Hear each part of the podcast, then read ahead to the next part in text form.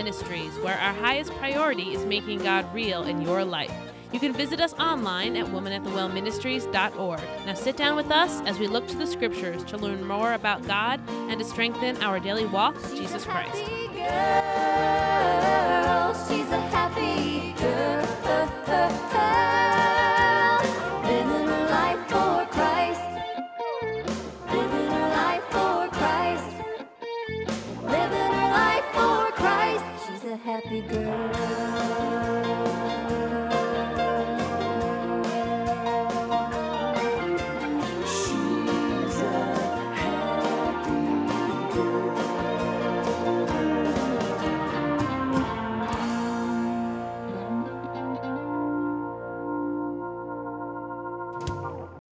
In our current series, we will be walking through the Psalms, picking out our favorite passages. We're focusing not only on what they say, but also on how they are an expression of worship. We will see how the Psalms encourage us to praise God for who He is and what He has done. We will point out the greatness of God and recognize His faithfulness to us in times of trouble. In other words, we are going to praise Him, learn of Him, and celebrate His goodness. Join us in this podcast of Woman at the Well Ministries as Kim and Erika have a conversation as we walk through the scriptures, focusing on Psalms 8. Hello, I'm Kim Miller of Woman at the Well Ministries alongside Erika Close. Hello, everyone. And I'm so excited because not only are we talking about one of my favorite Psalms, we are talking about my favorite Psalm, which is Psalms 8. And Erika is going to read it in your hearing tonight. All right, let's go. Psalms 8, starting in verse 1. O Lord, our Lord, how excellent is thy name in all the earth, who has set thy glory above the heavens. Out of the mouths of babes and sucklings hast thou ordained strength because of thine enemies, that thou mightest still the enemy and the avenger. When I consider thy heavens and the work of thy hands, the moon and the stars which thou hast ordained, what is man that thou art mindful of him, and the Son of Man that thou visitest him? For thou hast made him a little lower than the angels, and hast crowned him with glory and honor. Thou madest him to have dominion over the works of thy hands. Thou hast put all things under his feet all sheep and oxen, yea, and the beasts of the field, the fowl of the air, and the fish of the sea, and whatsoever passeth through the paths of the seas. O Lord, our Lord, how excellent is thy name in all the earth. Thank you for reading that. I love how this passage of scripture opens with praise and it closes with praise. And as you read and look at this passage of scripture, verses 1 through 3 talk about the majesty, the greatness, the awe of who God is. And then verses 5 through 9 or 5 through 8 continue in that same thing about how we are above the things that are on the earth and how he has made us to have dominion over the works of the earth and how God is, has dominion over all things. But passed in between that is that fourth verse. And it says, What is man that thou art mindful of him? And the Son of Man that visitest him. And when I think about that verse, just in and of itself, that here I am, a mere mortal, born with a sinful nature, absolutely nothing impressive about me. But the King of Kings and the Lord of Lords, the one who makes the heavens and the earth, and all things are under his control. He is mindful of me and the Son of Man. And Jesus visiteth me. He visits with me. He walks with me and he talks with me and he guides me and he leads me and the Holy Spirit within me instructs me. And Jesus cares about everything about me. That in and of itself is not only mystifying, it's amazing. It's really amazing when we consider who we are and who God is. I love that in the beginning of this psalm, as you described how it's in like two pieces with that amazing verse right in the middle. You know, in the beginning of the psalm, it talks so much about how the Lord created the heavens and the earth. And that when we think about that, you know, it's it's sort of mind-boggling, right? We can't even imagine how big the universe is. We can't imagine the scale of the universe. We can't imagine everything that is in the universe, let alone all the things, you know, that are on this earth. And then we think that the Lord made all those things. I love that it says like the work of his fingers. It makes me just imagine these amazing, amazing godly hands putting all of this together.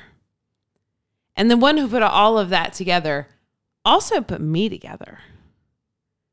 But more importantly, he didn't just make me. As you said, he thinks about me, he visits me. And I can't imagine the same fingers putting the universe together, putting me together in all of the intricacies of the universe and all the intricacies of us. Still knowing us and yet still wanting to spend all this time with us. I love how it says with his fingers. It says the work of thy fingers. He touched us. Mm-hmm. And when you put your touch on something, just the connotation of hands on, that means somebody's involved. They're in it. They are all in and they are intricately involved. And that's what God is with our lives. He didn't just create us and leave us, He didn't save us and go away. He wants an intimate relationship with us, one where we are communing one with another. He wants to have a presence in our life, and we are significant to Him. And those first verses talk about how amazing He is, but I love how it also says that because of thine enemies, that thou mightest steal the enemy and the avenger. We have the touch of the Master's hand on us, which creates in us an amazing change and gives us all power and everything that we need. But He steals the enemies and the avengers of our soul and of our lives.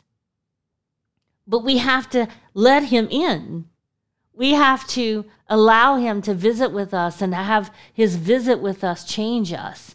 And that's what's so incredible about this psalm is that this excellent God, his name is power, his name is love, his name is hope, his name is courage, his name is provider, his name is provision, his name is all things that we need it to be because he is the great I am. And whatever we need him to be, that's who he is.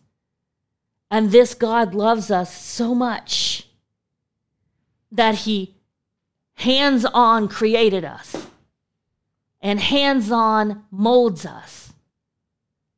And he hands on lives with us. And he leads us and he guides us.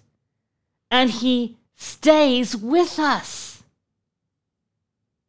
And then it look a little bit further in here as you get in five, and he says, we're made a little lower than the angels. But you know what the angels cannot say? I do.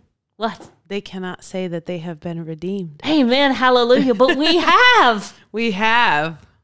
They, they, they have no concept of what it means to once been lost and then be found. They have no concept of the grace of Jesus because they never needed it. And the relationship we have with him is so much sweeter because of that. I think. Right. The in my angels do what God says, and they do His bidding. But nowhere in the scriptures does it say He's their, their friend. Mm-hmm. He says, "Greater friend hath no man than this, than a man would lay down his life for his friends." And Jesus laid His life down for us, Us. for an intimate, involved relationship.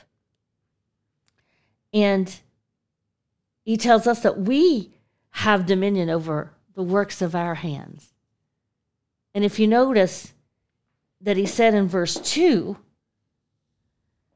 that what does he say about the hands, the fingers? Verse 3. In verse 3, he says, When I consider thy heavens, the work of thy fingers. Mm-hmm. And then he says, We have dominion over the work of our hands. So we have dominion over the things that we do with our hands.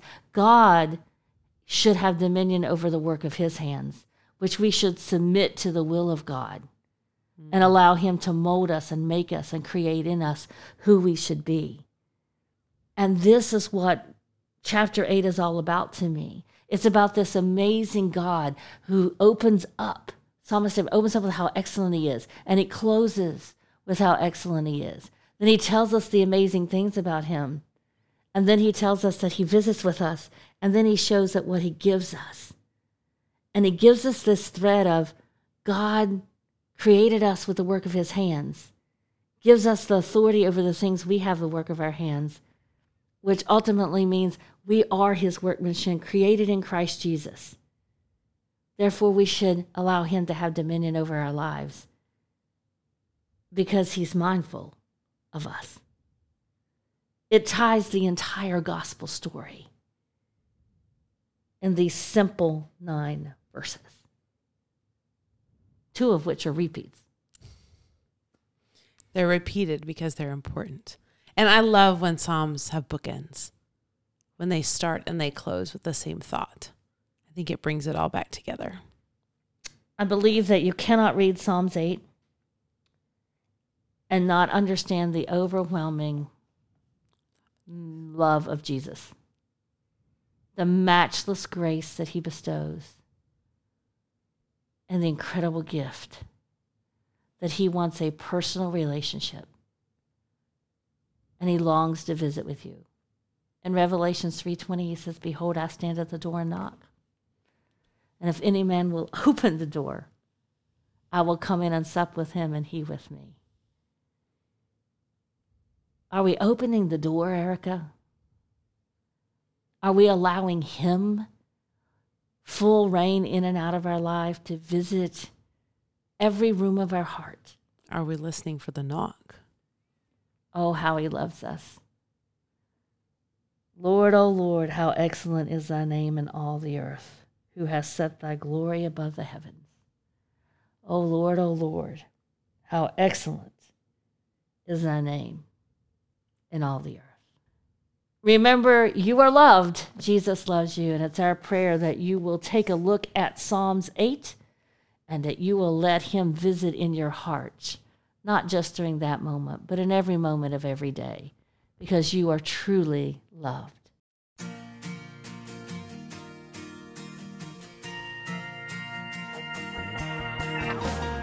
Thank you all for joining us today in this program of Woman at the Well Ministries. We pray that it has been a blessing to you, and we encourage you to reach out to us through our website or our Facebook page. You can find us at watwm.org and at facebook.com slash watwm, where you will find devotions and many additional Bible resources to enhance your personal walk with God. Woman at the Well Ministries is a nonprofit organization dedicated to serving our Heavenly Father, and it is through your loving and generous support that our ministry continues to bless others. If you would like to partner with Woman at the Well Ministries, please visit our website at watwm.org. We would like to thank the gospel group Fudge Creek for letting us play their hit song, Happy Girl. Greatly appreciate your prayers. Know that we pray for our listeners. Remember that God loves you and you are loved.